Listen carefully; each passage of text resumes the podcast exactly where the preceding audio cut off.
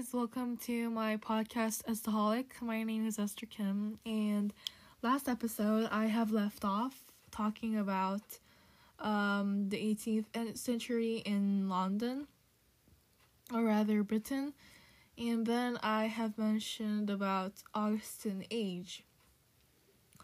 So much of the prose and poetry of the Augustan age was modeled after the works of Virgil, Ovid, and Horace, the authors during the reign of the Roman Emperor Caesar Augustus. Um, that's why this age is called Augustus Augustan age, who follows after um, Caesar Augustus. Um, these three people, the, their works are considered by many to be among the classics of world literature. Augustan age writers in Britain sought to build in to their works the elements that made the classics so timeless and universally admired.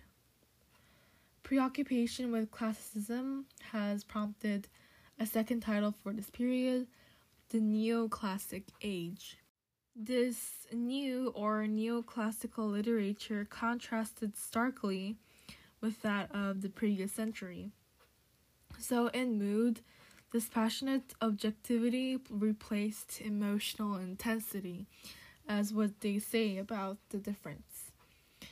Um, neoclassical writers were more concerned with the public side than with the private side of life. So the focus was on man's relationship to society, not his unique individuality. In form, the goal of neoclassicism was conformity with classical writing rather than creativity or individuality. Prose writers constructed long, balanced, smooth flowing sentences using a precise and understandable vocabulary. Figures of speech uh, were ornate and familiar, not spontaneous and highly imaginative. However, the literature of the Augustan age grew out of the new, far reaching wave of intellectual activity known as the Enlightenment.